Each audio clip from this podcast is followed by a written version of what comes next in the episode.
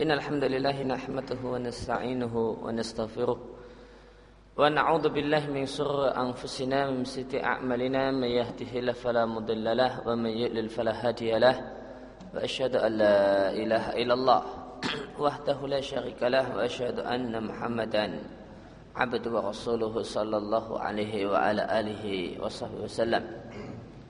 أما بعد فإن أصدق الحديث كتاب الله وخير الحديث حديث محمد صلى الله عليه وسلم. وشر الأمور محدثاتها فإن كل محدثة بدعة وكل بدعة ضلالة وكل ضلالة في النار.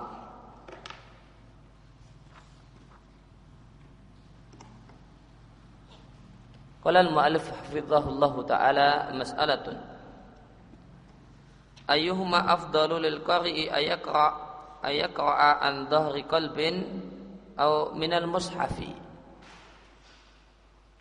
Manakah yang lebih afdal bagi seorang yang membaca Al-Quran? Apakah membaca Al-Quran an dhahri qalbin? Dari luar kepala Yaitu dengan hafalan.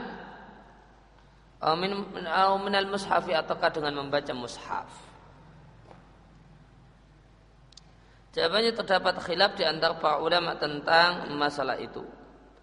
Sebagian ulama lebih mengutamakan membaca Al-Quran an qalbin dengan hafalan daripada membaca Al-Quran dengan menggunakan mushaf.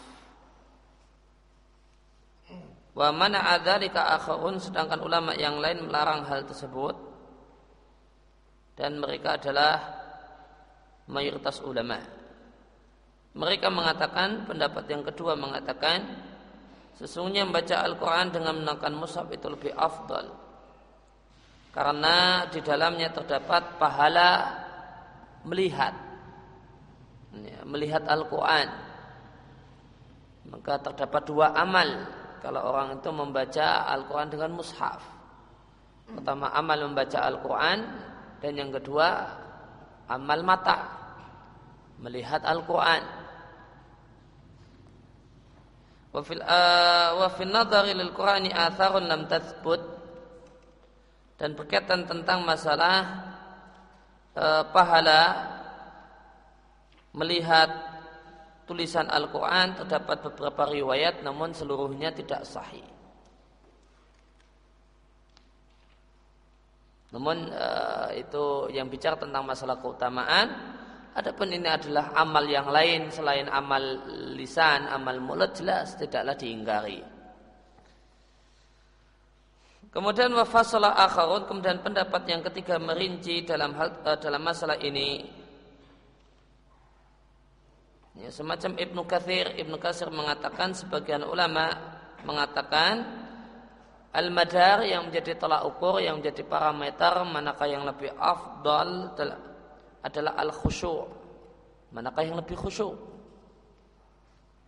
jika orang itu lebih khusyuk ketika membaca Al-Quran dengan hafalan maka itulah yang lebih afdol untuk dia. Namun jika dengan melihat dan membaca dari mushaf itu lebih khusyuk bagi seseorang maka itulah yang lebih afdal untuk orang ini. Fa ini ya jika sama saja sama khusyuknya Fal qira'atu nadharan aula maka membaca Al-Qur'an sambil melihat mushaf itulah yang lebih baik. Alasannya li'annaha athbat. Ya, karena baca Al-Qur'an dengan uh, dengan melihat mushaf itu lebih kokoh. Itu maka lebih kokoh dari salah baca, lebih terjaga. Itu maksudnya. Kemudian yang kedua, watamtazu bin ilal mushaf dan memiliki nilai lebih yaitu melihat mushaf. Maka di samping ada amal lisan, maka ada amal mata.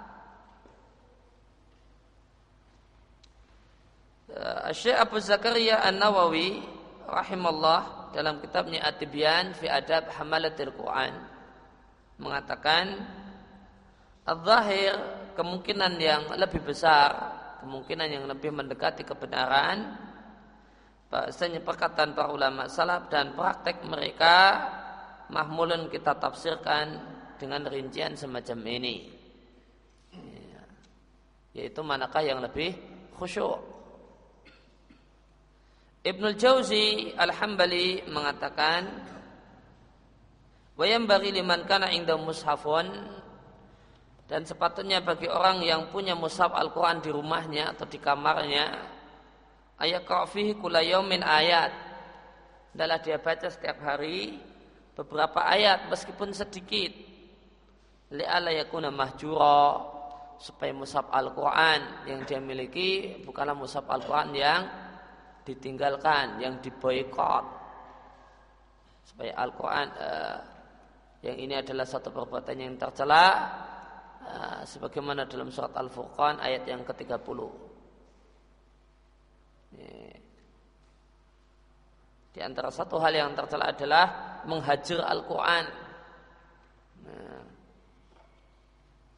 Kalau Rasul Rabbi takhada qaumi hadal Qur'ana mahjura. Ya Allah, kaumku pada menghajar Al-Quran. Demikian di surat Al-Furqan ayat yang ke-30. Ya, kata Ibnul Jauzi termasuk menghajar Al-Quran adalah orang punya mushaf Al-Quran ya, di rumahnya namun cuma dipajang. Nggak pernah disentuh. Apalagi ya, jangankan membaca nyentuhnya saja tidak. Maka kata Ibnul Jauzi ini termasuk bentuk menghajar Al-Quran yang terlarang dalam surat Al-Furqan ayat 30. Kemudian jawazul qiraatil Qur'ani lil haidi wan uh, nufasai. Bolehnya bolehnya membaca Al-Qur'an yaitu dengan hafalan bagi wanita yang haid dan perempuan nifas. Hal itu dikarenakan lam yathbut tidak terdapat lam yathbut dalilun karena tidak terdapat dalil yang sahih ya ta'ayan al-masiru ilaihi yang menjadi keniscayaan bagi kita semua untuk al-masir ilaihi berpegang dengannya ya, jika ada dalil yang sahih maka dan maknanya jelas maka ya ta'ayan al-masir ilaihi sebuah keniscayaan dan keharusan bagi kita semua untuk memegangnya dan berpegang teguh dengannya. Nah, tidak terdapat dalil yang sahih yang mengharuskan kita untuk jadikan eh, kita, eh, kita jadikan pegangan yang berisi larangan membaca Al-Quran dengan hafalan bagi wanita haid. Akan tapi membaca di sini maksudnya adalah tanpa menyentuh mushaf Al-Quran. Sebagaimana difatwakan oleh Al-Lajnah Daimah. Adapun uh, wanita haid dan nifas membaca Al-Quran tanpa menyentuh mushaf maka tidaklah mengapa menurut pendapat yang paling kuat dari dua pendapat ulama dalam masalah ini. Li'anna lam yathbut ani Nabi sallallahu alaihi wasallam dalika karena tidak terdapat dalil yang sahih dari Nabi sallallahu alaihi wasallam yang melarang perbuatan tersebut. Maka perkataan lajnah ini menunjukkan ada ikhtilaf di antara ulama karena beliau mengatakan kaulail ulama dua pendapat ulama. Maka ulama berselisih pendapat apakah wanita haid itu boleh membaca Al-Quran ataukah tidak. Sebagian ulama e, melarangnya berdasarkan namun dalil hadis, namun hadisnya e, daif. Dan yang kedua melarangnya dengan dalil qiyas.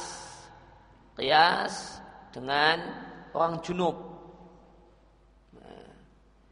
Namun mengkiaskan uh, wanita haid dengan orang junub adalah kias ma'al farik mengkiaskan dua hal yang berbeda.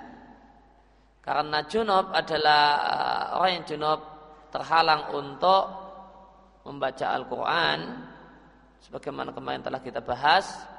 Akan tapi sewaktu-waktu jika dia mau dia bisa menghilangkan. Dengan mudah baginya untuk menghilangkan sebab yang menghalangnya untuk membaca Al-Quran. Berbeda dengan wanita yang nifas.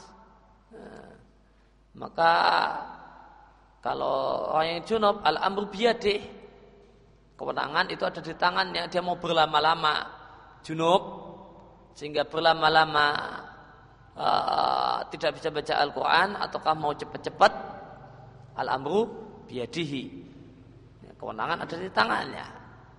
Adapun uh, wanita haid, wanita nifas, maka al-amru biadillah. Uh, ya, yang punya kemenangan adalah Allah Subhanahu wa taala. Mau kapan darahnya dihentikan, uh, perempuan tidak bisa ngatur. Oleh karena itu maka mengkiaskan wanita uh, wanita haid dengan junub adalah kias yang tidak tepat. Ya, demikian dikatakan oleh Sabdul Aziz bin Bas di salah satu fatwa beliau. Kemudian dianjurkan tanbihul fam membersihkan mulut dengan menggunakan uh, siwak atau pembersih mulut yang lain kebelah tilawah sebelum membaca Al-Quran. Dan itu adalah bentuk beradab, ya, bersikap etis dan sopan terhadap firman Allah. Karena seorang yang baca Al-Quran eh, tatkala dia ingin membaca firman Allah hasuna minhu maka satu hal yang baik jika dia bersihkan mulutnya dan dia eh, atau atau dia wangikan mulutnya dan dia bersihkan mulutnya dengan siwa atau dengan alat-alat yang lain yang bisa menjadi sebab terwujudnya kebersihan mulut. Dan tidaklah dilakukan bahasanya adalah bentuk sopan santun terhadap firman Allah. maka tidaklah dilakukan yaitu menurut akal. Ya, menurut akal nah, ini adalah tidaklah dilakukan kalau ini bentuk sopan terhadap firman Allah Subhanahu wa taala yang seharusnya kita muliakan. Terus lalu apa dalil naklinya? Maka di sini nampaknya penulis tidak mendapatkan dalil sharih, dalil tegas yang bisa jadi dalil. Oleh karena itu beliau cuma mengatakan waqad yusta'nas. Ya, dan boleh jadi bisa kita kuatkan. Ya, kita kuatkan uh, uh, dalil akli di atas.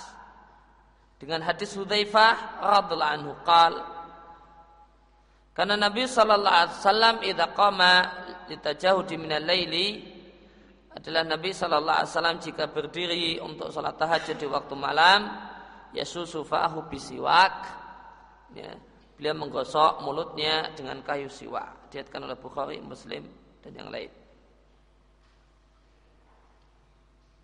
Maka di sini penulis cuma mengatakan yusta'nas karena dalilnya di sini bukanlah dalil yang tegas. Bukan dalil yang tegas. Orang bisa mengatakan lu apa hubungannya?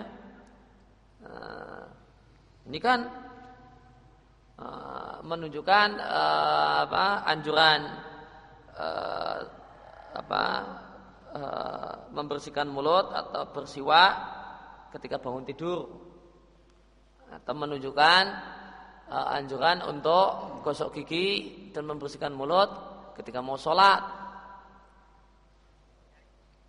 maka Penulis cuma mengatakan yusta'nas. Ya, ini dalilnya tidak tidak menolak bantahan. Mungkin bisa dibantah, namun ya ada sedikitlah bisa ke sana gitu. Itu yusta'nas. Nah, adalah sedikit uh, bisa dibawa kepada uh, apa yang ingin disampaikan.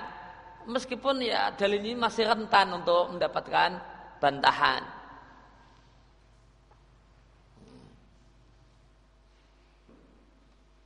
Karena Nabi gosok gigi setelah uh, ketika bangun itu ada beberapa kemungkinan. Kemungkinan pertama gosok giginya karena bangun tidur. Kemungkinan kedua gosok giginya karena uh, membaca Al-Quran. Kemungkinan uh, karena mau sholat. Kemungkinan yang ketiga gosok giginya karena membaca Al-Quran yang ada dalam sholat malam. Dan mungkin juga tiga-tiganya. Nah, kalau mungkin adalah tiga-tiganya, maka Ya, berarti menggosok gigi karena membaca Al-Quran adalah satu hal yang memang bisa dianjurkan berdasarkan dalil ini.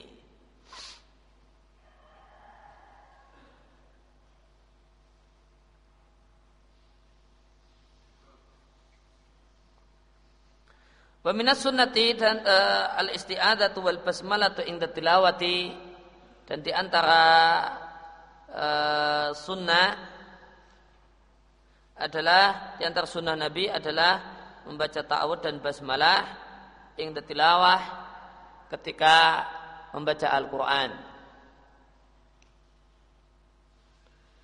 Minas sunnah di antara ajaran Nabi Sallallahu Alaihi Wasallam dalam baca ta'awud sebelum baca Al-Quran wal aslu aslu di sini maknanya dalil dan dalil dalam masalah ini adalah firman Allah di surat An-Nahl ayat 98.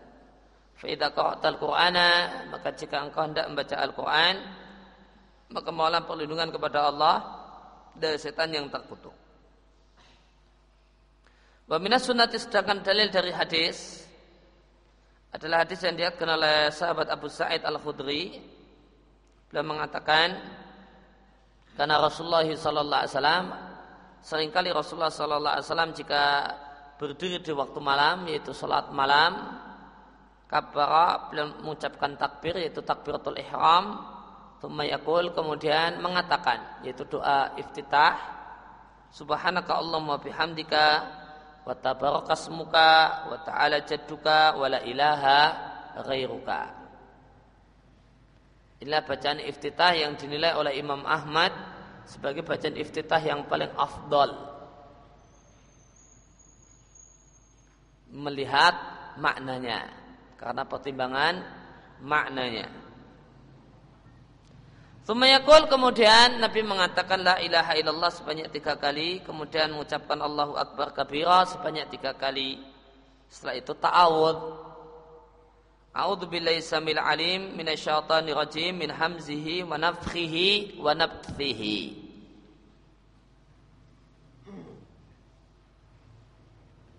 Aku berlindung kepada Allah eh, Zat yang maha mendengar lagi maha mengetahui dari gangguan setan yang terkutuk, ya, dari bisiannya, dari tiupannya, dan dari ya, semburan ludahnya. Lihat catatan kaki nomor 4. Hamadat syaitanul insana hamzan maknanya adalah hamasa berbisik-bisik hamasa fi qalbihi berbisik-bisik di dalam hati manusia wiswasan ya, dalam bentuk memberikan was-was. Sehingga yang dimaksud dengan hamazatus syaitan adalah khataratuhu adalah lintasan-lintasan hati yang terlintas pada hati manusia. Demikian penjelasan penulis lisanul Arab Dan terdapat asar uh, terdapat uh, asar uh, riwayat dari salaf yang memaknai uh, Hamzi ini sebagaimana kita baca di Durusun Minal Quran yang masih ingat?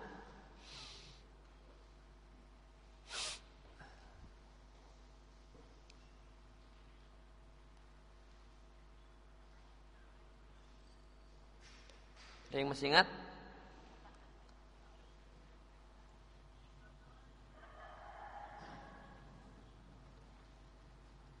Ya ada satu athar yang disampaikan yang di uh, pernah kita baca di Durusun Mal Quran karya Sasal Al Fauzan yang memaknai uh, hamazat syaitan dengan junun.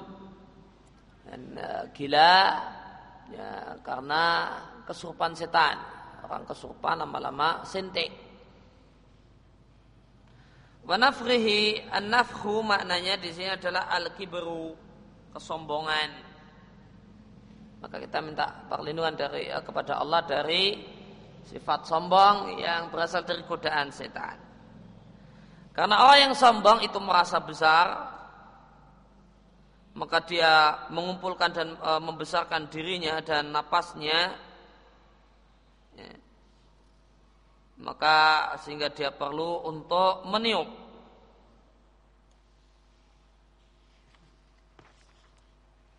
Ini juga masih penjelasan di lisanul Arab. Kemudian nafsihi semburan ludah e, setan maka tafsirnya dalam hadis adalah sair nyanyian Abu Ubaid mengatakan sair itu disebut dengan nafas yang artinya semburan ludah karena sair itu bagikan sesuatu yang disemburkan oleh manusia dari mulutnya. Ini juga masih penjelasan dari lisanul Arab. Maka kita minta perlindungan kepada ya, kalau berdasarkan penjelasan tiga-tiganya dari lisanul Arab. Kalau berdasarkan penjelasan tersebut, maka kita minta perlindungan kepada Allah dari gangguan setan yang terkutuk dari bisiannya dan lintasan bisiannya di dalam hati kemudian kesombongan yang dia tiup-tiupkan sehingga manusia merasa besar. Dan dari uh, godaan dia untuk untuk apa, untuk keranjingan untuk terlalu cinta dengan sair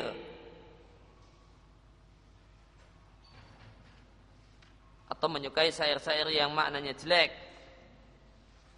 Thumma kemudian barulah Nabi membaca Al-Fatihah. Demikian diatkan oleh uh, Abu Dawud, Al-Albani mengatakan sahih. Ibnu Katsir mengatakan uh, diatkan oleh empat kitab Sunan. At-Tirmidzi mengatakan inilah riwayat yang paling masyhur dalam masalah ini.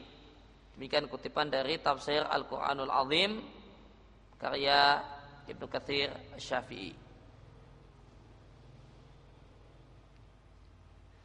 Maka kesimpulannya maka kita jumpai berdasarkan ayat di surat An-Nahl ayat e, eh, 98 dan ditambah hadis maka terdapat dua bacaan ta'awud.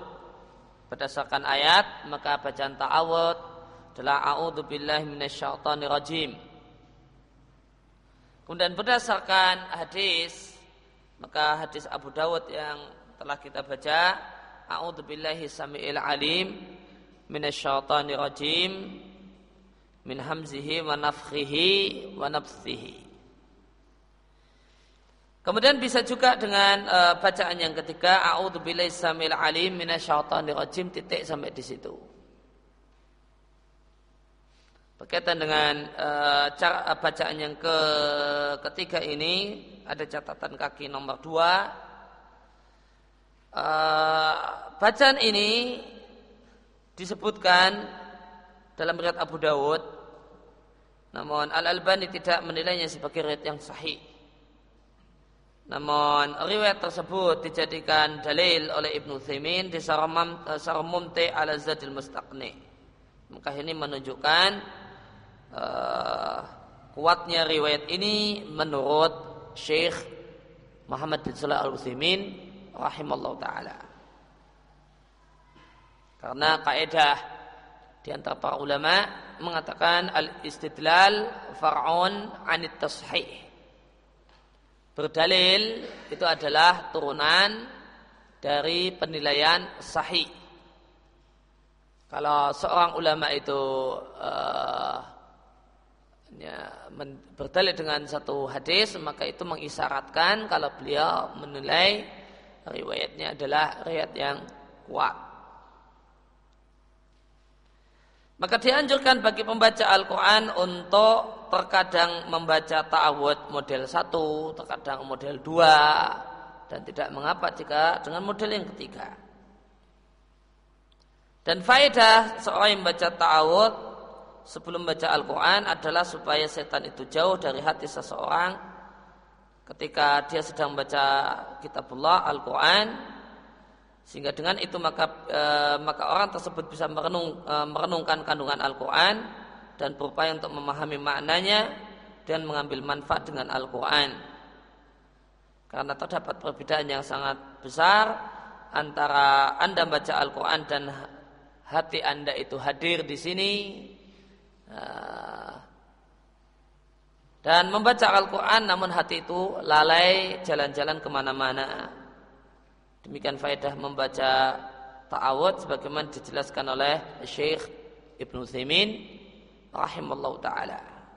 Ya, agar setan jauh ya, dari hati maka diharapkan orangnya membaca dengan penuh ketekunan dan hati, dengan hati yang hadir dan tidak hati yang jalan-jalan ke mana-mana.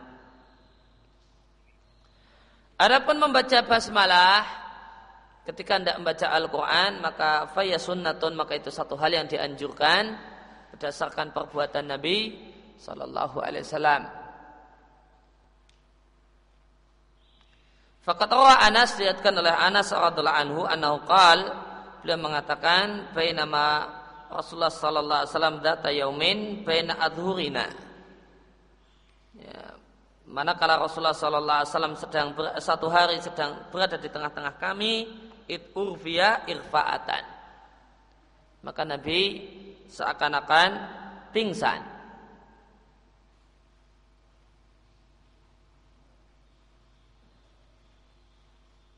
Ya, para ulama ulum, uh, para ulama Quran menyampaikan bahasanya tidak ada satupun wahyu Al-Quran yang disampaikan kepada Nabi Shallallahu Alaihi Wasallam dalam keadaan Nabi tidak sadar. Oleh karena itu maka mereka mentakwil hadis ini. Karena zahir hadis ini menunjukkan Nabi mendapatkan wahyu dalam keadaan pingsan.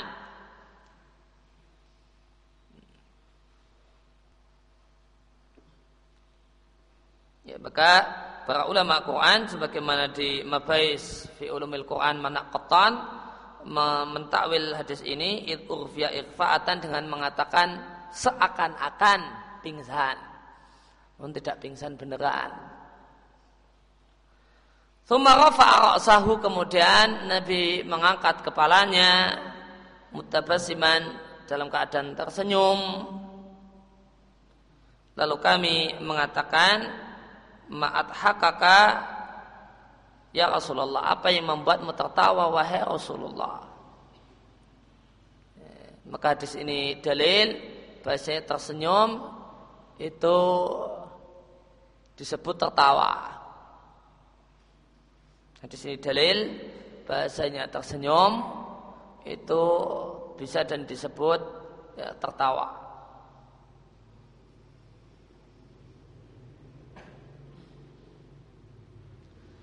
Maka Nabi mengatakan unzilat alayya anifan suraton ya, baru saja turun kepadaku satu surat lalu Nabi membaca surat yang turun Bismillahirrahmanirrahim. Zahir hadis ini dalil dianjurkannya menjaharkan basmalah ketika membaca awal surat di luar sholat. Dari hadis ini karena perawi bisa mengutip Bismillahirrahmanirrahim berarti Nabi membacanya dengan suara keras. Maka di sini dalil dianjurkannya menjaharkan basmalah ketika membaca awal surat di luar salat. Inna atainakal kautsar fasalli li rabbika wanhar inna syani'aka huwal abtar. Jitkan oleh Muslim.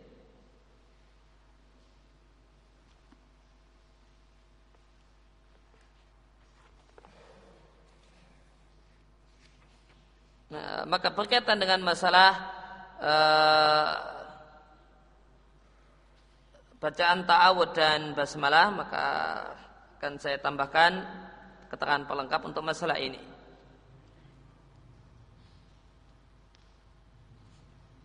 Yang pertama adalah tentang hukum membaca ta'awud sebelum membaca Al-Quran.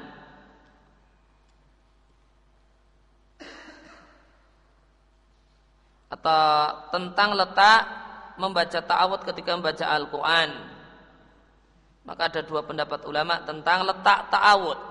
Pendapat pertama ta'awud itu letaknya adalah setelah selesai membaca Al-Quran. Setelah selesai membaca Al-Quran, baru kemudian a'udzubillahi ya, Ini berdasarkan dohir ayat. Fa'idha qara'tal Qur'ana jika engkau telah selesai membaca Al-Quran karena menggunakan fi'il madhi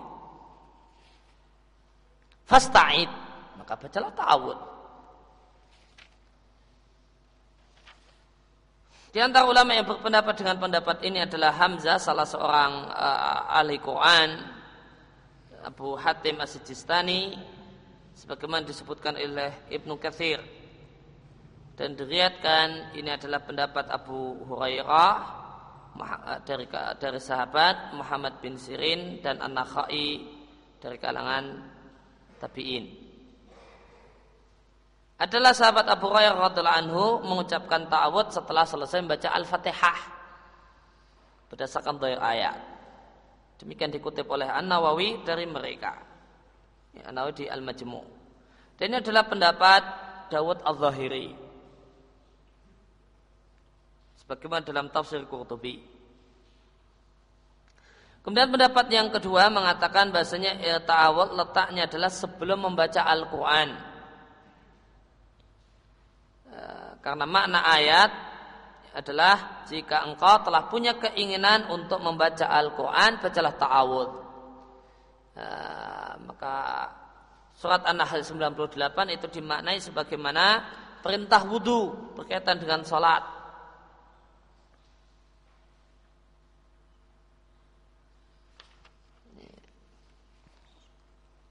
Berkaitan dengan salat Allah mengatakan ya, Fa'idha kumta salati Jika engkau telah berdiri menuju salat Maka berwudulah. Maknanya adalah Bukan telah berdiri salatnya selesai Namun jika engkau ingin berdiri mengerjakan salat. Inilah pendapat jumhurul ulama. Inilah pendapat yang lebih kuat Yang lebih rajin sebagaimana dipilih oleh Ibnu Arabi, Qurtubi, Ibnu Katsir dan yang lainnya.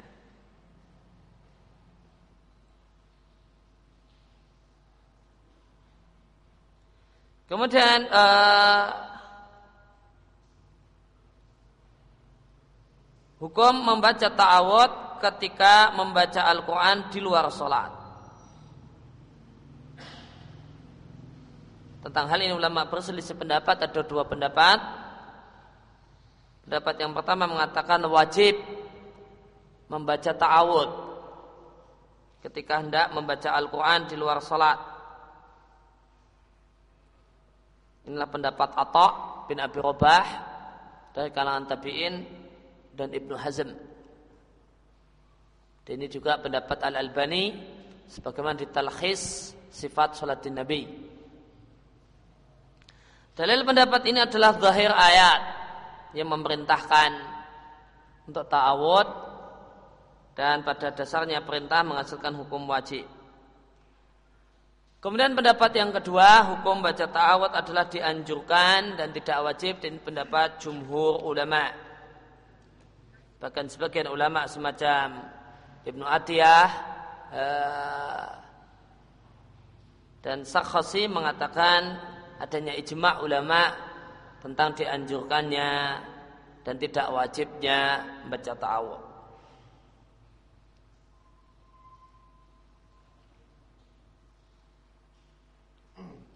Jadi antara ulama yang memilih pendapatnya adalah At-Tabari. Inilah pendapat yang benar. Ya. Dalilnya adalah hadis tentang Al-Kautsar ya, tentang surat Al-Kautsar yang tadi baru saja kita baca, Nabi tidak membaca ta'awud. Ya, Nabi tidak membaca ta'awud. Langsung Bismillahirrahmanirrahim. Inna a'tainakal kautsar.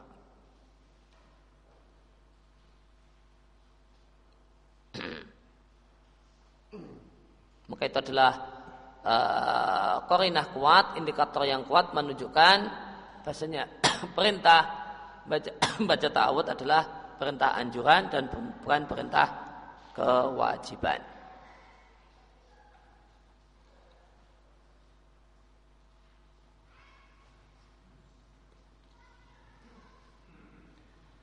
Kemudian jika ta'awud itu di luar sholat, maka apakah ta'awud itu dibaca keras ataukah tidak?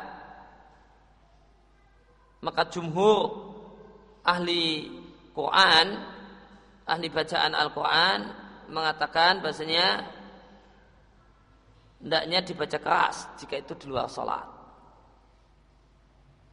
Ini pendapat jumhur Qura. Jumhur pakar bacaan Al-Quran. Kemudian eh, pendapat yang kedua, ingat ini pembahasan di luar sholat. Dan pendapat yang kedua mengatakan ta'awud dibaca sir jika di luar sholat dengan alasan supaya tidak ada orang yang beranggapan bahasanya ta'awud adalah bagian dari Al-Quran atau beranggapan bahasa ini adalah sebuah kewajiban.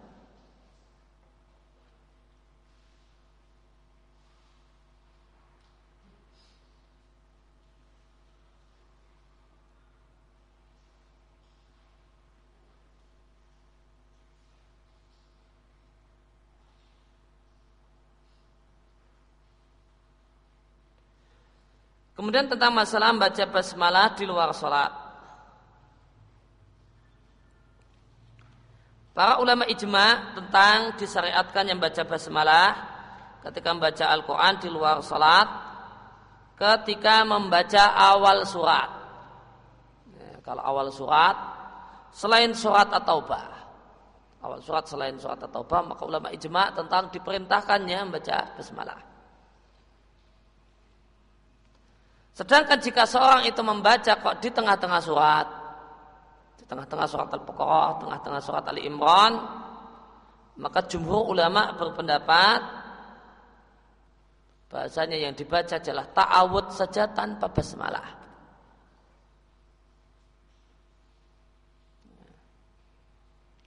Kalau orang baca uh, misalnya surat Al-Baqarah mulai dari uh, juz kedua misalnya. Maka ada cukup minasyaitonirrajim langsung membaca uh, ayat yang hendak dibaca dan ini pendapat jumhurul ulama. Dan inilah yang benar.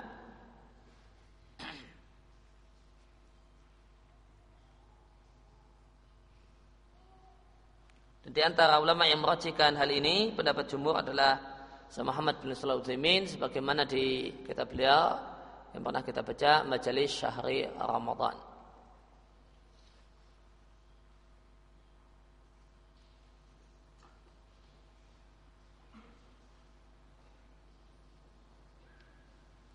Karena alasan dianjurkannya membaca basmalah di awal surat adalah karena ijma sahabat untuk meletakkan basmalah di awal surat dan mereka tidaklah meletakkannya cuma untuk angguran saja untuk perhiasan tentu untuk dibaca. Maka tidak dianjurkannya. Ya. dan uh, tidak kita jumpai dalil yang menganjurkan untuk uh, membaca basmalah jika membacanya di tengah-tengah surat. Kalau di awal surat dalilnya adalah ijma sahabat meletakkan basmalah di awal-awal surat kecuali surat taubah Ditambah hadis tentang surat Al-Kautsar yang tadi telah kita baca. Ini dalil apa? Kalau bacanya di uh, awal surat.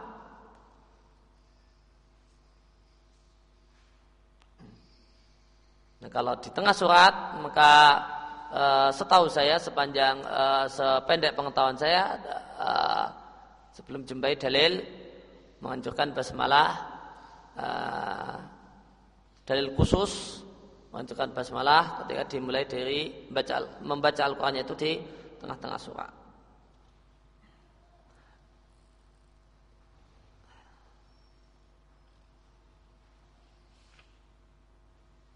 Kemudian uh, basmalah di awal surat itu hendaknya dianjurkan untuk dibaca keras.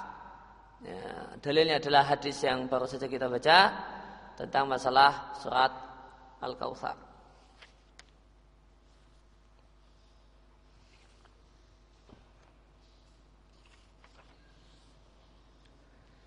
Kemudian masalah berikutnya ikta dan nasu banyak orang memiliki kebiasaan mereka mengakhiri bacaan Al-Quran mereka dengan mengucapkan Sadaqallahul Azim. Ya, bacaan ini disebut bacaan tasdik Maka apakah ada dalil yang sahih yang menganjurkan bacaan tasdik untuk sebagai akhir uh, membaca Al-Quran? Jawabannya tidak terdapat dalil untuk bacaan tasdik sadaqalul azim ketika mengakhiri membaca Al-Quran. Meskipun ini uh, yaitu membaca tasdik ini adalah amal yang dilakukan oleh mayoritas manusia karena amal dan praktek mayoritas manusia bukanlah dalil kalau itu sesuai dengan kebenaran. Sebagaimana firman Allah Ta'ala, Wa nasi walau harus tapi mu'minin.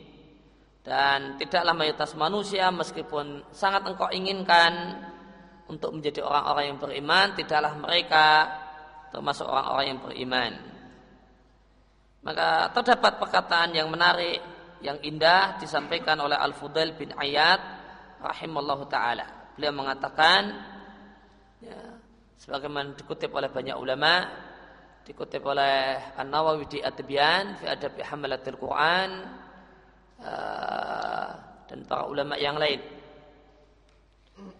La tastawhish tuqal huda likillati ahliha wala tartara bika serti salikin al halikin. Janganlah engkau merasa kesepian ketika engkau meniti jalan petunjuk dikarenakan sedikitnya orang yang meniti jalan petunjuk. Dan janganlah engkau tertipu karena banyaknya orang-orang yang menempuh jalan yang sesat yang mereka adalah orang-orang yang binasa. Maka telah ukur kebenaran bukalah banyak-banyakan orang.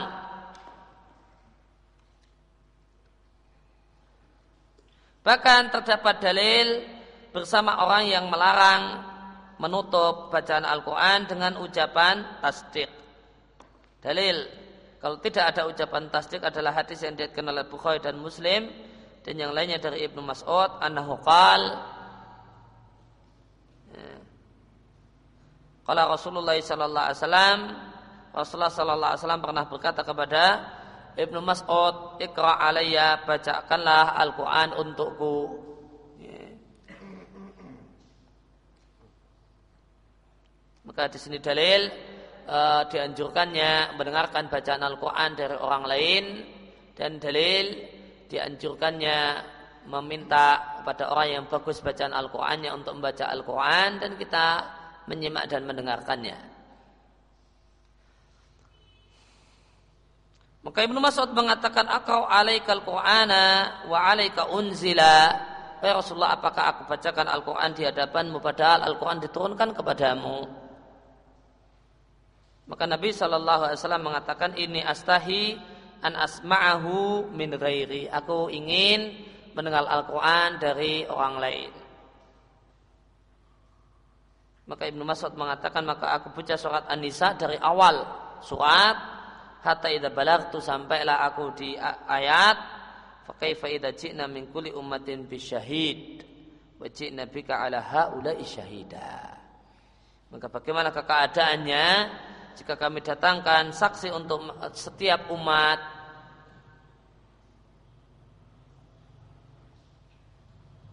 yaitu pada hari kiamat dan kami datangkan engkau wahai Muhammad sallallahu alaihi wasallam sebagai saksi atas mereka semua. Maka Nabi sallallahu alaihi wasallam berkata kepadaku kafa ya, berhentilah sampai di sini atau Nabi mengatakan amsik berhentilah sampai di sini. Maka aku dengakkan kepalaku dan aku lihat uh, aku melihat dua mata Nabi berkaca-kaca berlinangan air mata. Dikatakan Bukhari dan Muslim. Maka Nabi Shallallahu Alaihi Wasallam tidak mengatakan kepada Ibnu Mas'ud, "Kul sadaqallahul azim." Walam yasbut dzalika karena tidak terdapat dalil yang sahih dari Nabi Shallallahu Alaihi Wasallam tentang hal itu. Walam yu'had yu'had yu'raf dan tidaklah dikenal bacaan semacam ini di generasi awal Islam yaitu para sahabat Ridwanullah alaihim. Tidaklah dikenal bahasanya mereka melafatkan bacaan tasdik ketika mereka mengakhiri bacaan Al-Quran. Bahkan hal ini pun tidaklah dikenal di kalangan salafus soleh setelah masa sahabat. Dan jika demikian maka tidaklah tersisa bagi kita kecuali berkomentar bahasanya itu adalah satu hal yang baru walaysa fi sunnatun ya, dan tidak terdapat padanya satupun sunnah satupun dalil tujawizu hadat yang membolehkan kita untuk membaca bacaan zikir ini yaitu bacaan tasdik sadaqallahul azim. Kemudian penulis mengutip uh, fatwa lajnah daimah terkait dengan masalah ini. Uh, lajnah mengatakan ucapan uh, sadaqalul azim Finapsiha hakun. Pada dasarnya adalah ucapan yang maknanya benar. Tidak ada yang salah kalau dilihat dari sisi makna. Sadaqallahul azim. Meskipun ada yang salah dari sisi terjemah. Nah, Sadaqallahul azim. Benar Allah dengan segala firmannya. Ini, ini salah terjemahnya. Sadaqallahul azim maknanya adalah benarlah Allah zat yang maha agung. Tapi saya pernah uh, satu kali dengar orang baca Al-Quran di satu sebuah acara uh, dan dia tutup dengan sotokol azim, namun dia terjemahkan dengan benar. uh, ya, maha benar Allah, zat yang maha agung. Maka Allah sudah mengatakan dari sisi makna nggak ada yang masalah. Akan tapi mengucapkan bacaan ini setelah mengakhiri membaca Al-Quran. Bistimrar. Bawahi secara terus menerus nah ini yang bid'ah. Kalau tidak terus menerus bisa boleh. Kapan? Nah, kapan boleh mengucapkan tasdik? Ya. Ya. maka ketika seorang itu tafakur dan tadabur ketika seorang itu uh, tafakur dia merenungkan uh, kondisinya, merenungkan keadaannya, atau merenungkan sekelilingnya, uh, uh, maka Mbak dia lihat misalnya begitu banyak kemaksiatan, begitu banyak kemusyrikan, lalu kemudian Allah menimpakan azab, musibah dan bencana, maka seorang kemudian mengatakan Sadaqallahul azim. Ya. Uh, al-fasadu fil bahr wal bahri bima kasabat aidinas. Ya. Dia uh, merenungkan kondisi, situasi, ya. maka dia mengatakan uh, atau mungkin sadaqallahu azimnya di belakang Dhahar al-fasadu fil bahr wal bahri bima kasabat aidinas. Maka terdapat banyak musibah bencana di daratan dan di lautan.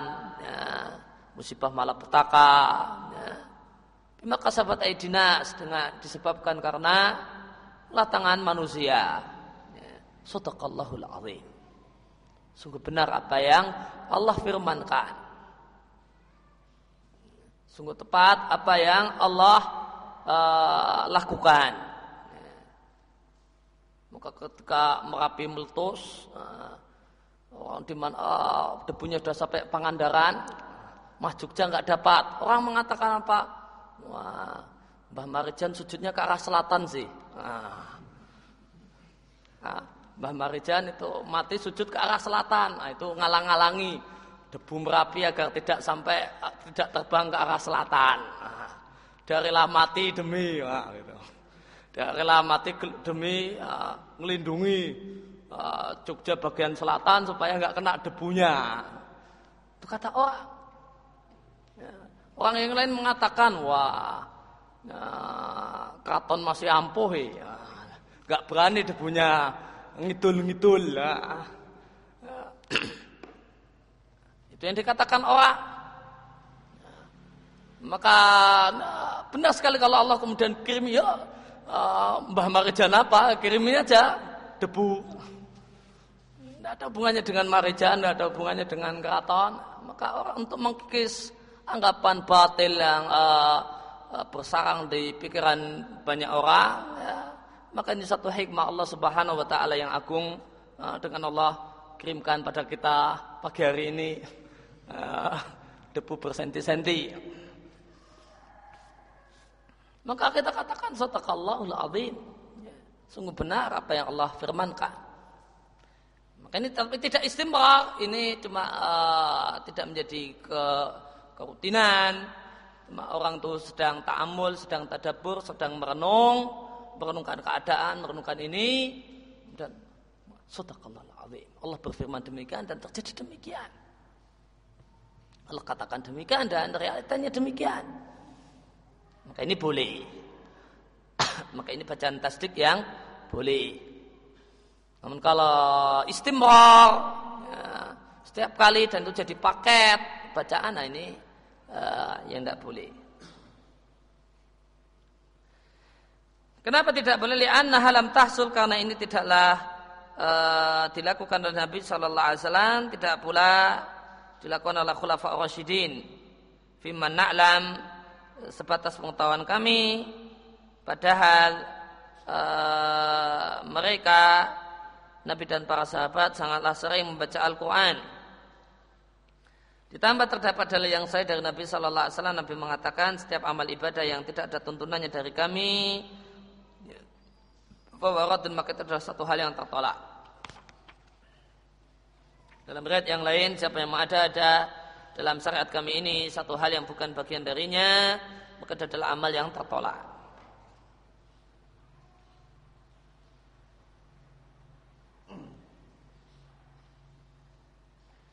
Uh, lihat catatan kaki nomor satu. Watulahid perhatikanlah, wahai pembaca, bahasa kami telah berpanjang lebar membahas masalah ini masalah bacaan tasdik. Kenapa? Karena banyaknya orang yang mempraktekannya.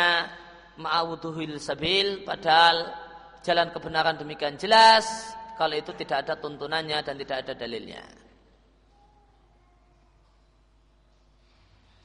Bahkan kita katakan uh, terdapat uh, dalil yang menunjukkan uh, bahasanya bacaan yang uh, benar untuk mengakhiri uh, pembacaan Al-Quran adalah bacaan uh, kafatul majlis sebagaimana diatkan oleh Baihaqi dalam Sunanul Kubra. Ya.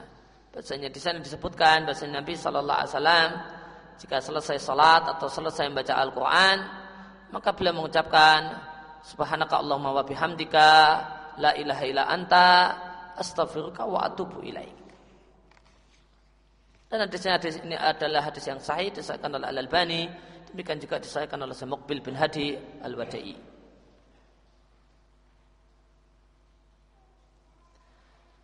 Kemudian faedah, Dzakar Nawawi disebutkan oleh An-Nawawi dalam kitabnya Al-Azkar. Saya katakan demikian juga disebutkan oleh Nawawi di At-Tibyan fi Adab Hamalatil Quran. Dianjurkan bagi orang yang membaca Al-Quran jika memulai membaca Al-Quran dari tengah-tengah surat, hendaklah memulainya dari awal kalimat yang berhubungan sebagian dengan sebagian yang lain.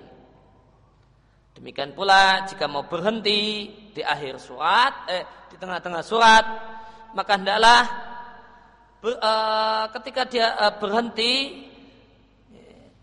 uh, alal murtabit wa ingda intihail kalam ketika dia berhenti dalam di satu kalimat yang berhubungan satu dengan yang lain, maka berhentilah di akhir kalimat yang berhubungan. Waliyataqaya dan seorang yang baca Al-Quran janganlah dia mengikatkan diri dalam masalah memulai membaca ataupun mengakhiri bacaan dengan juz. Karena sebagian juz itu berhenti di tengah-tengah topik. Semacam uh, juz tujuh ya, itu eh, topiknya belum selesai. Ya, namun sudah mulai uh, namun akhir juz 6 sudah berakhir dan masuk juz ketujuh maka tidak tepat berhenti di akhir juz 6 kalau mau berhenti ya berhentinya masuk ke juz 7 dulu sekitar dua atau tiga ayat uh, di ini baru uh, topiknya selesai Jangan pula uh, membatasi diri dengan ahzab, ya, jamak dari hisbun. Ya, di sebagian mushaf Al-Quran di pinggir itu terdapat tulisan hisbun. Hizib satu, hizib dua, hizib tiga.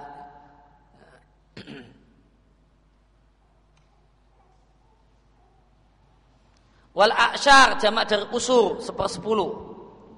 Ya, kalau nggak salah ini sepersepuluh juz.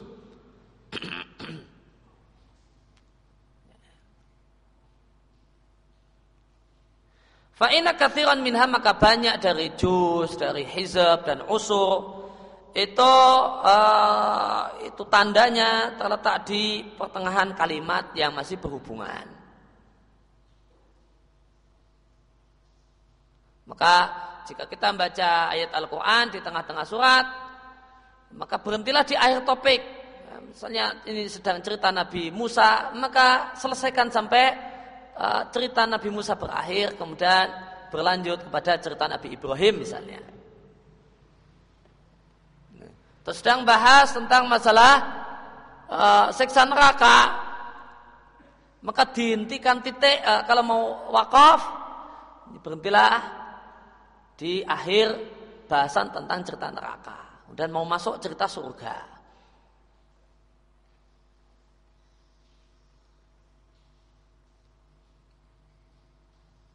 Sehingga ketika besok kita mau baca lagi, maka kita mulai dari uh, awal kalimat tentang pembahasan tentang masalah surga.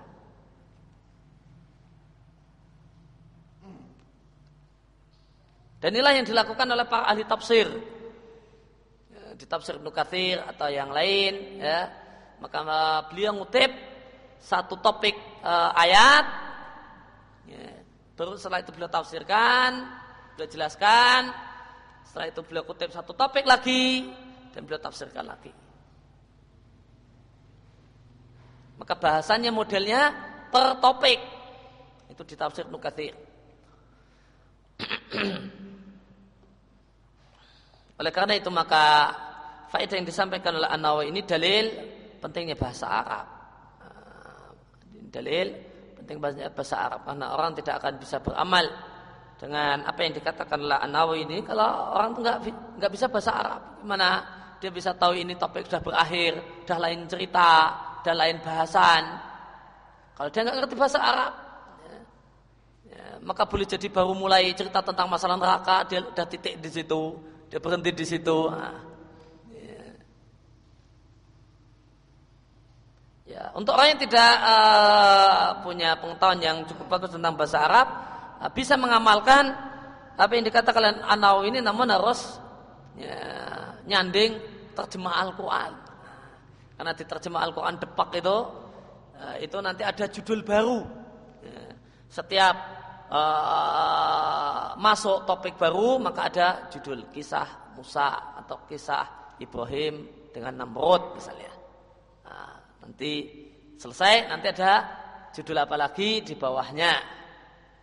Demikian seterusnya. Maka itu maka setiap ada topik baru kalau diterjemah depak itu akan ada judul baru di antara e, terjemah di antara terjemah ayat ke ayat berikutnya nanti diselingi judul tertentu. Semakal e, Anawi kemudian mengatakan karena pertimbangan inilah maka para ulama mengatakan bahasanya membaca satu surat secara utuh itu lebih afdal daripada membaca Al-Quran dengan kadar dan jumlah ayat yang sama dari surat yang panjang. Ini sama-sama tujuh ayat. Ini tujuh ayat selesai satu surat. Ini tujuh ayat ngambil di surat Al-Baqarah dan ngambilnya acak. Nah ini lebih baik tujuh ayat dan satu surat utuh. Daripada tujuh ayat di surat Al-Baqarah sama sama panjangnya. Ya. Namun pilihan tujuh, tujuh ayat di surat Al-Baqarah itu ngawur. Maka untuk orang yang belum bisa milih semacam ini maka dia uh, yang lebih baik untuknya adalah baca satu surat selesai.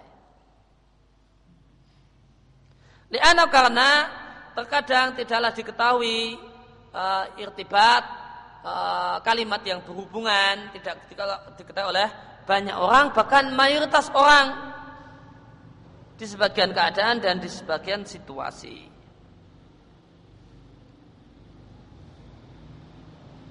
Ya, karena mengingat banyak orang atau mayoritas orang itu tidak bisa bedakan ini sudah akhir topik ataukah tidak, maka ulama mengatakan baca satu surat selesai lebih afdal daripada dengan uh, membaca ayat dengan kadar yang sama namun diambil dari tengah-tengah surat satu surat yang panjang. Kemudian anjuran untuk mentartilkan Al-Quran yaitu membaca Al-Quran dengan pelan dan makruh hukumnya membaca Al-Quran dengan cepat yang berlebih-lebihan. Amar al-Maula Azza wa Jalla Allah Azza wa Jalla memerintahkan untuk membaca Al-Quran dengan tartil, dengan pelan. Faqala azza min qail maka zat yang mulia berfirman waratil Qur'ana tartila dan baca Al-Quran dengan tartil dan tartil dalam membaca Al-Quran maknanya adalah tarasul maknanya adalah pelan dalam membaca buat eh, tabyin sehingga jelas. Kalau orang itu ngebut nggak bisa dijelas eh, nggak nggak jelas apa yang dibaca. Jelasnya cuma akhir ayat. Nina apa tadi yang dibaca? Tiba-tiba kok nin? Min ghairi bariyin tanpa melampaui batas. Maka jelas huruf-huruf yang dibaca namun tidak hulu dalam masalah uh, perhatian makhot huruf dan memberikan hak-hak huruf Ibn Abbas ketika menafsirkan ayat dan baca lakukan dengan tartil, tafsirannya menurut Ibn Abbas, bayinhu tabyinan. Perjelaslah bacaan Al-Quran, huruf-huruf yang kau baca, panjang pendek yang anda baca dengan sejelas-jelasnya. Abu Ishaq mengatakan dan membaca Al-Quran yang jelas tidak mungkin terjadi jika orang itu tergesa-gesa dalam membaca Al-Quran. Namun membaca Al-Quran dengan jelas bisa terwujud jika seorang itu menjelaskan semua huruf yang dia baca dan dia tunaikan hak semua huruf min isba yang isba ya isba yang tebal ya tebal ya tipis ya tipis ya.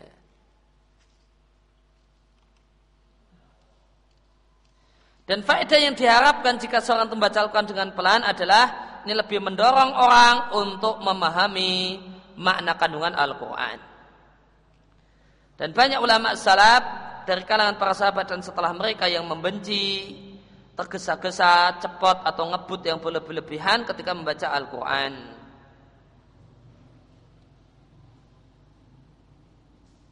Alasan mereka melarang hal tersebut adalah karena keinginan seorang yang membaca Al-Quran memperbanyak bacaan Al-Quran dalam jangka waktu yang lebih singkat dengan tujuan untuk mendapatkan pahala yang lebih besar, ini menyebabkan hilangnya maslahat yang lebih besar.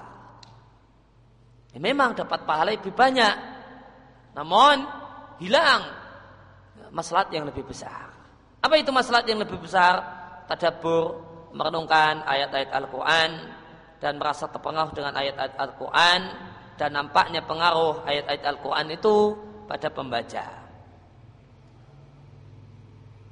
Dan tidak, tidak diragukan bahasanya keadaan orang yang baca Al-Quran dan dia merenungkan ayat-ayatnya dan dia memikirkan makna-maknanya lebih sempurna daripada orang yang tergesa-gesa membaca Al-Quran karena ingin uh, cepat khatam dan karena ingin banyak uh, membaca Al-Quran.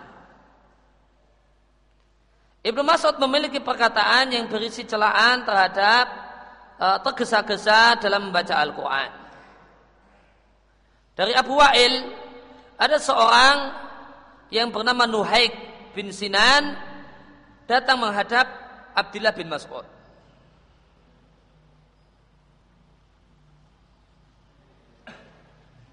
Orang tersebut bertanya, wahai Abu Abdurrahman yaitu Ibnu Mas'ud, bagaimana anda membaca huruf ini? Anda baca dengan alif, demikianlah yang anda jumpai di masa Nabi, ataukah dengan ya? yaitu ayat mimma in ghairi asin ataukah mimma in ghairi yasin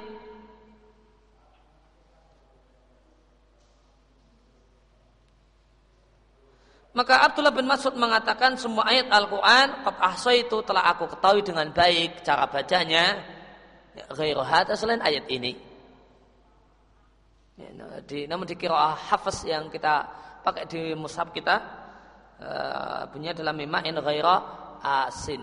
Ya, ini di surat Muhammad ayat 15. Kemudian orang tersebut mengatakan, sesungguhnya aku membaca surat-surat mufassal dalam satu rakaat. Mufassal adalah qaf sampai anas. Surat qaf sampai anas atau hujurat sampai anas Dia mengatakan tak baca dalam satu rakaat. Maka Abdullah bin Mas'ud mengatakan, "Hadzan ka hadis eh, syi'ri." Engkau ngebut sebagaimana orang baca syair dengan ngebut.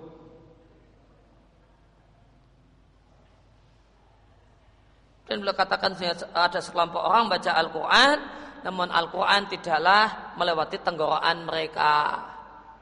Artinya apa?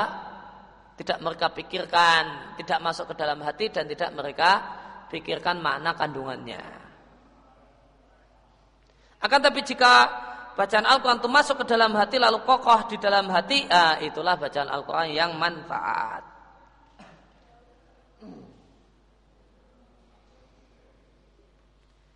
Dari Abu Jamrah beliau mengatakan Aku berkata kepada Ibnu Abbas, aku adalah seorang yang sangat cepat kalau membaca Al-Quran.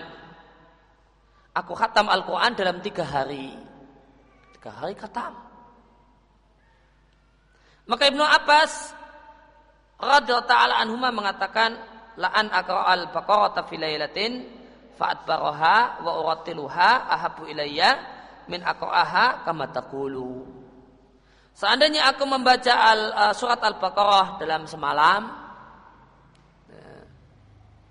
ya, dua juz setengah satu malam,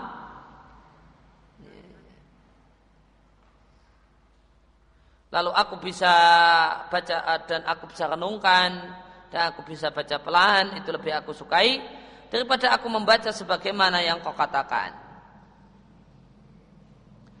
Dan berat yang lain kemudian Ibnu Abbas radhiallahu anhu mengatakan fa in kunta buddha. Jika engkau harus tidak boleh tidak harus ngebut dalam baca Al-Qur'an. Faqahu qira'atan uh, tusmi'u udunaika wa ya'ihi qalbuka. Maka engkau boleh ngebut namun dengan catatan. Ya, kalau mau ngebut, boleh ngebut dengan syarat. Kata Ibnu Abbas. Bacalah dengan bacaan yang uh, bacaanmu itu terdengar ke telingamu. Jangan yang terdengar cuma akhir surat saja, akhir ayat saja. Min, nah, yang itu yang terdengar. Yang tadi apa yang dibaca? apa yang dibaca telinga nggak bisa dengar. Wa ya'iyaha wa ya'iyahu qalbuka dan bisa ditangkap oleh hatimu. Yang bisa dipahami oleh hatimu. Maka ada maka hatimu tahu apa yang kau baca. Jadikan oleh Ibnu Katsir dalam uh, Fadail Quran. Dan berkata muhakkik Fadl Quran yaitu Abu Ishaq Al-Huwaini. Mengatakan sananya sahih. Sedangkan e, tambahannya diriatkan oleh Baihaqi dalam Su'abul Aiman.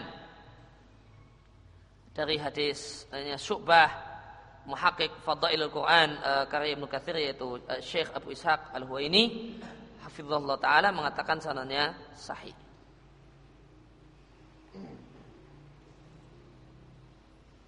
Ibnu Mufli Al-Hambali mengatakan Imam Ahmad mengatakan aku sangat suka ya, bacaan Al-Quran yang sahlah bacaan Al-Quran yang mudah dan Imam Ahmad benci ngebut dalam baca Al-Quran Harap mengatakan aku bertanya pada Imam Ahmad tentang uh, ngebut dalam baca Al-Quran maka beliau melarangnya maka Imam Ahmad melarang ngebut dalam baca Al-Quran kecuali jika memang lidah seseorang itu seperti itu. Ah, memang dia uh, di luar membaca Al-Quran ngomong aja juga ngebut. Oh. Kalau memang wataknya kayak gitu ya ya watak sama watok beda ya. Watok ada obatnya, wataknya tidak ada obatnya. Aulayak dari ayat tarasal atau dia tidak mampu untuk pelan ya ini udah paling pelan ini. Ya pelan lagi, udah mentok. Ya, kalau memang demikian ya, maka ya tidak terlarang. Namun ditanya, fi ismun, apakah berdosa uh, orang itu, uh, ya, apakah orang tersebut berdosa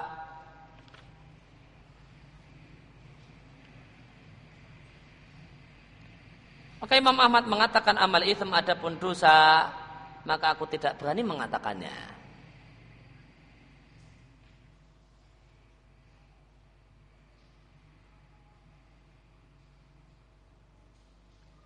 Kemudian masalah berikutnya, manakah yang lebih afdol bagi seorang yang membaca Al-Quran? Apakah membaca Al-Quran dengan pelan dan tadabur? Ataukah membaca Al-Quran dengan e, cepat, dengan catatan tidak melanggar, tidak merusak satupun huruf dan satupun harokat. Kalau ada seorang yang bisa baca cepat, namun cepatnya tetap bertajwid, ya. Ya, cuma ketokannya yang dipercepat, maka tajwidnya tetap 6 ya tetap 6, 2 ya tetap 2, namun ketokannya dipercepat ya, sehingga enggak ada yang rusak ataukah uh, sama pelan manakah yang lebih afdal maka jawabannya jika cepat baca Al-Quran itulah tuhil tidaklah merusak bacaan Al-Quran tidak ada mat yang hilang tidak ada uh, huruf yang masuk ke huruf yang lain, tidak ada huruf yang hilang. Nah, orang kalau bisa, orang tuh cepat itu non bisa hilang.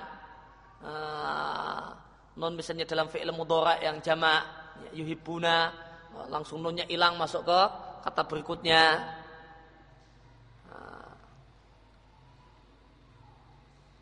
Maka jika seorang itu bisa cepat namun tidak merusak bacaan, maka sebagian ulama mengatakan yang lebih afdol adalah al-isra, adalah cepat dalam baca Al-Quran, dalam rangka mencari banyaknya pahala yang didapatkan karena banyaknya membaca Al-Quran. Namun sebagian ulama yang lain tetap lebih mengatakan yang lebih afdol adalah pelan dan pelan, tartil dan pelan.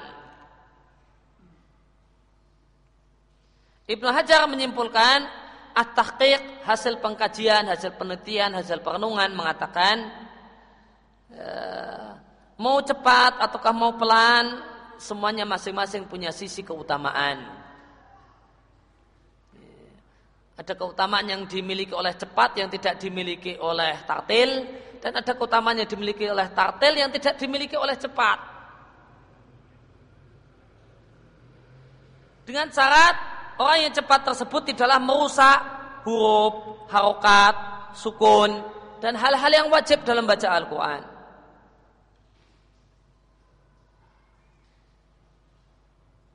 Falayam tanik maka tidaklah terlarang uh, diutamakan uh, satu uh, salah satunya daripada yang lain. Ya. Maka tidaklah terlarang jika ada seorang yang lebih mengutamakan cepat uh, atau orang yang, lain saya lebih mengutamakan uh, tartil.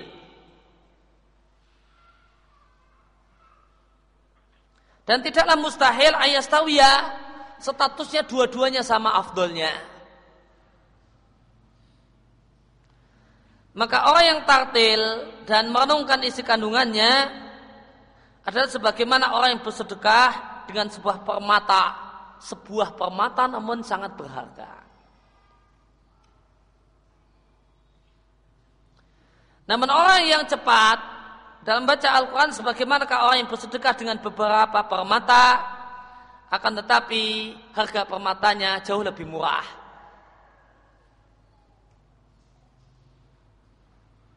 Maka harga sebuah permata yang sangat mahal boleh jadi harganya dan nilainya lebih banyak daripada beberapa permata yang harganya di bawahnya. Namun boleh jadi sebaliknya. Beberapa permata yang banyak itu nilainya lebih mahal daripada sebuah permata yang mahal. Namun tidak menutup kemungkinan sama nilainya. Kata Ibnu Hajar, tidak menutup kemungkinan sama nilainya. Ya, karena sebuah permata yang mahal ini ternyata senilai dengan beberapa permata yang banyak.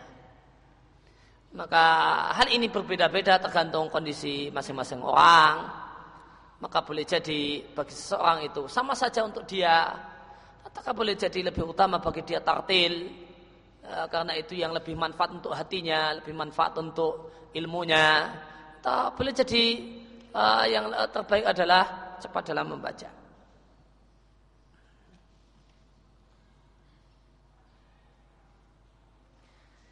Kemudian yang terakhir dalam kesempatan pagi hari ini adalah anjuran untuk memanjangkan bacaan. Ini adalah satu hal yang dalilnya sahih dari Rasulullah sallallahu alaihi wasallam. Sahabat Anas radhiyallahu anhu ditanya bagaimana cara bacaan Nabi sallallahu alaihi wasallam, maka Anas mengatakan kanat madan bacaan Nabi adalah panjang. Dan Anas membaca Bismillahirrahmanirrahim. Dia memanjangkan Bismillahnya. Tentu tentu Allahnya yang dipanjangkan dan memanjangkan Ar-Rahman dan memanjangkan Ar-Rahimnya.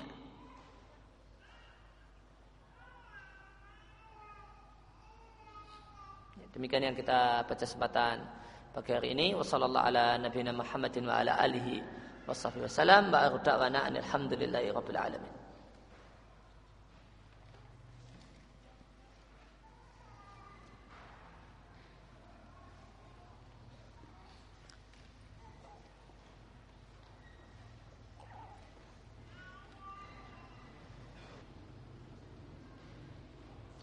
Bagaimanakah sikap kita terhadap Mbah Marijan? Mengingat banyak sekali pemberitaan meninggal dalam keadaan sujud. Apakah dia masih disikapi sebagai seorang muslim? Namun sujudnya sujud ke selatan ya. Sujudnya sujud ke selatan, bukan sujud sholat.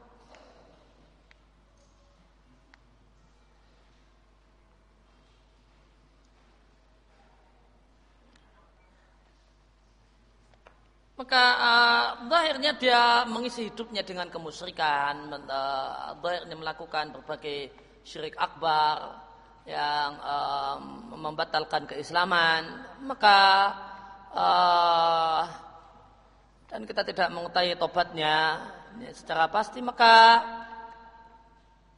ya, kita sikapi sikap yang tepat dalam menyikapinya sebagaimana menyikapi seorang yang non muslim. Bagaimanakah hukum melihat gambar apa ini? DP yang menampilkan foto yang seram dan ngeri akibat kecelakaan dan musibah, kepala orang pecah, kaki patah dan lainnya.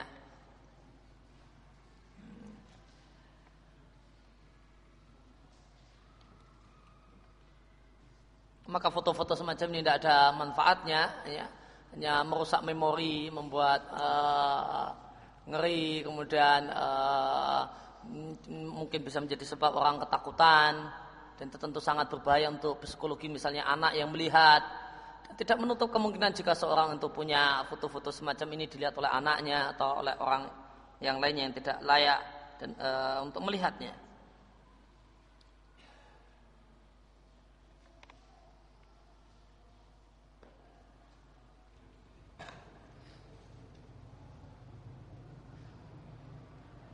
Apa hukum uh, sholat pakai masker? Hukum sholat pakai masker hukumnya makruh karena Nabi Shallallahu Alaihi Wasallam melarang sholat dalam keadaan menutup mulut.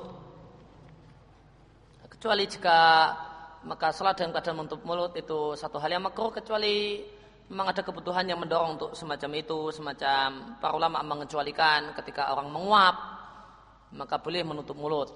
Dalam uh, menguap dalam sholat maka boleh menutup mulut. Eh, padahal pada asalnya terlarang. Dan perlu diketahui bahasanya menggunakan masker atau penutup mulut yang lainnya itu uh, juga memiliki bahaya uh, karena uh, karena debu terkumpul di situ. Maka orang harus uh, habis pakai sekali jalan, maka dia harus letakkan uh, masker tersebut dan dia ganti dengan yang lainnya. Kalau tadi sudah jalanan, sudah dapat debu segitu, uh, dia pakai habis itu di rumah sebentar keluar lagi pakai itu lagi, yang hirup uh, debu jadinya maka semisal uh, kasus di di Arab Saudi di jamaah haji uh, uh, banyak orang menganjurkan para jamaah haji ketika di tempat-tempat yang berdebu Arafah kemudian Musdalifah untuk pakai masker dan ini ya, terlepas dari hukumnya karena ulama khilaf apakah uh, terdapat perselisihan di antara para ulama atau uh, jamaah haji bolehkah menutup mulut ataukah tidak jika itu laki-laki. Meskipun yang nampaknya lebih kuat adalah tidak boleh. Namun seandainya ini kita ambil pendapat boleh maka ditinjau dari sisi kesehatan. Ya, kalau banyak dari orang-orang kita dokter-dokter di sini menganjurkan tapi kalau berdasarkan penelitian Departemen Kesehatan Saudi malah melarangnya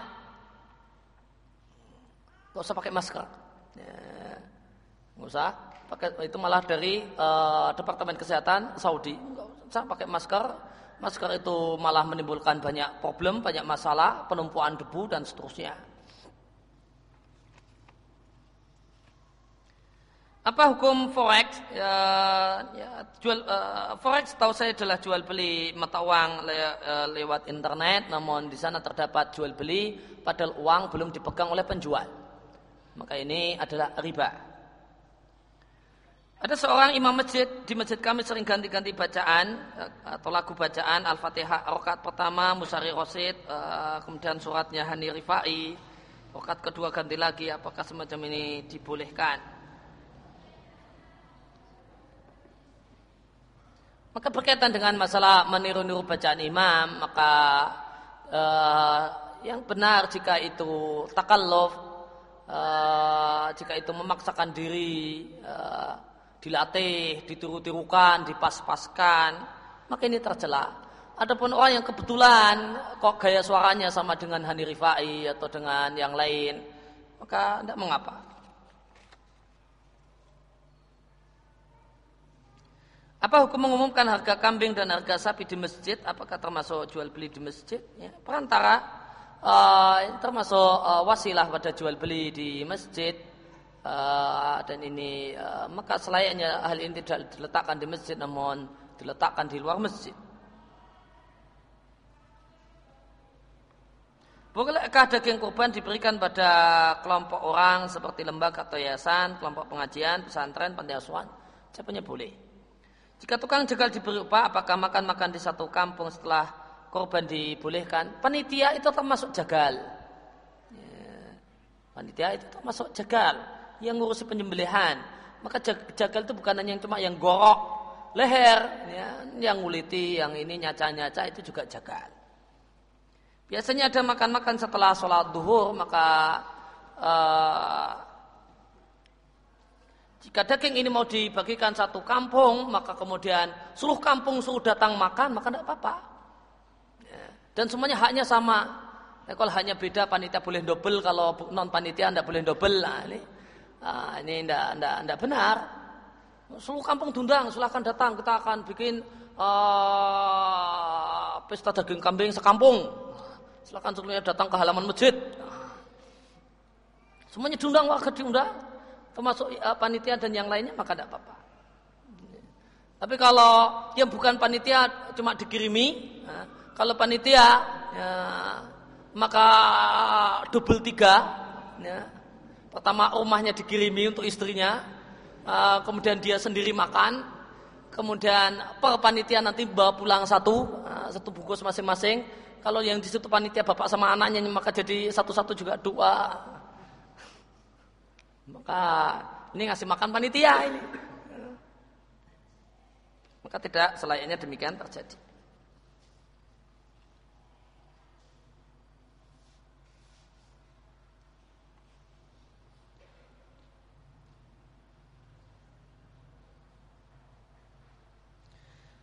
Seorang sedang sholat kemudian di depannya dilewati oleh seorang seseorang padahal sudah ada sutra dan orang tersebut belum sempat mengalami karena keburu lewat, apakah sholatnya batal? Dan apa saja yang batalkan sholat? E, pendapat yang benar, maka kalau sudah lewat ya ya sudah. Sebagian ulama mengatakan dikejar, disuruh balik. Iya. pendapat sebagian ulama, saya menyebutkan pendapat sebagian ulama, kejar orang tersebut yang sudah lewat itu, kejar, balik, balik, suruh balik. Oh, ini adalah pendapat yang lemah, pendapat yang kuat ya kalau sudah lewat ya sudah biarkan dia terlewat. Kemudian apakah batal dan tidak ini tergantung siapa yang lewat. Ya, jika yang lewat adalah uh, perempuan atau uh, anjing hitam ya, atau keledai, maka ini membatalkan sholat menurut pendapat yang paling kuat. Sebagian ulama mengatakan dia batal uh, meskipun dilewati tadi, namun yang tepat yakta dalam hadis Nabi itu maknanya adalah batal. Apa hukum membaca cerita fiksi? Jawabannya boleh. Jika memang murni cerita cerita fiksi dan orang yang membaca dan menganggapnya adalah memang fiksi eh, di sebuah negeri entah berantah dan seterusnya. Namun kalau di Jogja disebutkan gini gini gini maka ini dusta.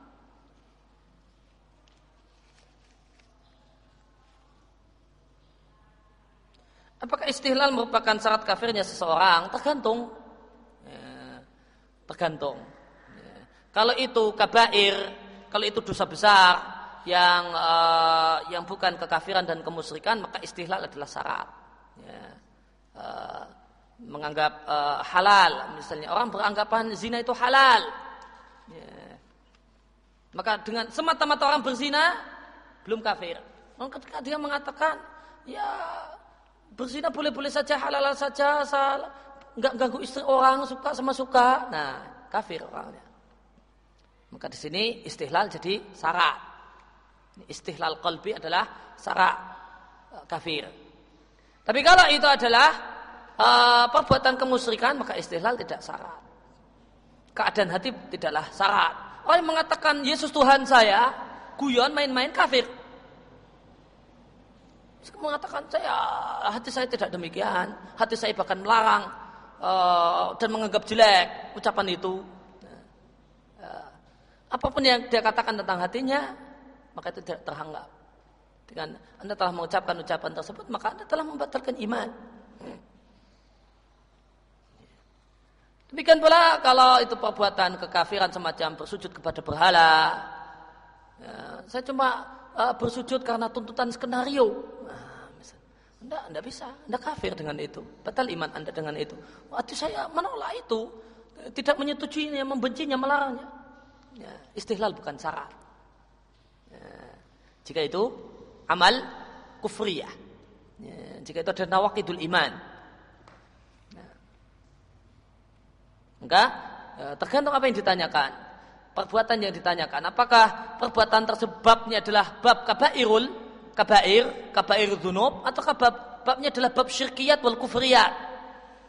Ya, kalau perbuatan yang ditanya babnya adalah kabair dunub, dosa-dosa besar, maka istihlal adalah syarat kafir. Namun jika itu adalah babnya adalah bab syirkiyat, perbuatan uh, kemusyrikan, kufriyat, perbuatan kekafiran yang uh, kekafiran besar, maka ya, keadaan hati bukanlah syarat semata-mata ucapan, semata-mata perbuatan itu telah membatalkan iman.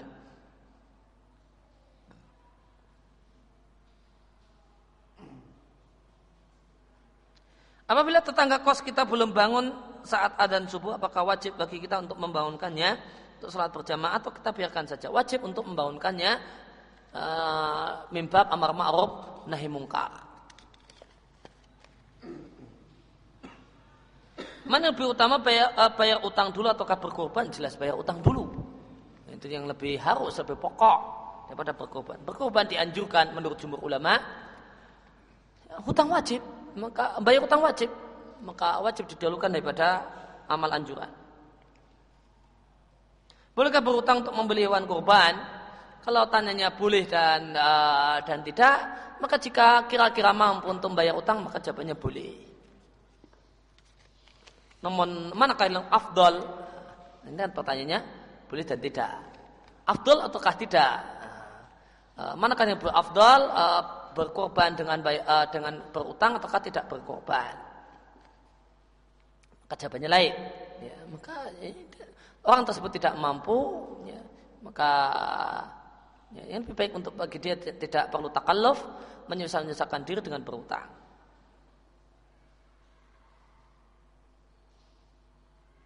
Bagaimanakah dengan bacaan Al-Quran ketika sholat yang bacanya sir? Di mana pada saat itu kita tidak bisa memberikan hak-hak huruf secara maksimal. Bahkan wajib memberikan hak-hak huruf.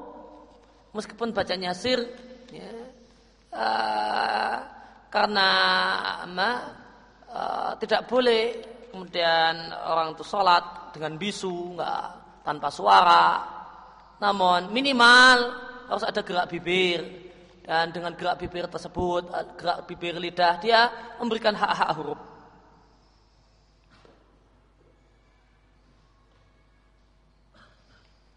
Apakah saya punya kewajiban untuk berkorban sementara suami saya tidak tinggal bersama saya?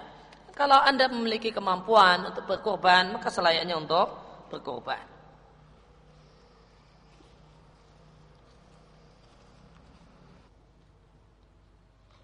Bolehkah wanita haid membaca Al-Quran dari HP atau laptop? Insya Allah boleh. Karena itu tidak terhitung mushaf. Ya. Apakah kredit motor termasuk riba? Ya. Ya, jika transaksinya transaksi riba, kalau kreditnya semata itu tidak riba, namun ada riba jika misalnya ada uh, penalti atau denda ketika terjadi ketelatan pembayaran, maka penalti itu riba jahiliyah statusnya. Bolehkah mengumpulkan orang tua ataukah anak setelah melaksanakan umroh sembari menunggu waktu pelaksanaan ibadah haji? mengumrohkan orang yang belum umroh uh, ini dilakukan jika memang orang tersebut tidak mampu dan padahal dia wajib. Uh, non jika dia mampu namun tidak mau, uh, maka tidak benar mengumrohkan orang semacam ini. Atau dia uh, memang belum wajib karena miskin dan tidak punya kemampuan, maka tidak perlu diumrohkan, tidak perlu dihajikan ya, anak ataukah yang atau kerabat itu mengumrohkan dan menghajikan orang yang mampu ya, wajib haji mampu pergi secara finansial namun terhalang sebuah udur nah keburu meninggal dunia uh, karena nunggu daftar tunggu yang lama atau karena sebab yang lainnya. Karena sakit karena sudah tua nah ini bisa diumrohkan. Namun uh, apakah setelah umroh kemudian umroh lagi untuk orang tua yang telah meninggal misalnya? Ini ada satu hal yang diperselisihkan ulama ya, tentang boleh dan tidaknya ya, maka pendapat yang lebih hati-hati dan pendapat yang lebih yang lebih tepat ini pendapat uh, sebagaimana di ini pendapat Tawus dari tabiin dan yang lain adalah tidak dituntunkan ya, karena demikian pula tidak ada sahabat yang mengulang-ulang umroh di masa Nabi Shallallahu Alaihi Wasallam. Maka yang tepat adalah meninggalkan ini semua. Demikian sallallahu ala nabiyina Muhammadin wa ala alihi wasallam wa da'wana alhamdulillahirabbil alamin. Subhanakallahumma bihamdika asyhadu an la ilaha illa anta astaghfiruka wa atubu ilaik.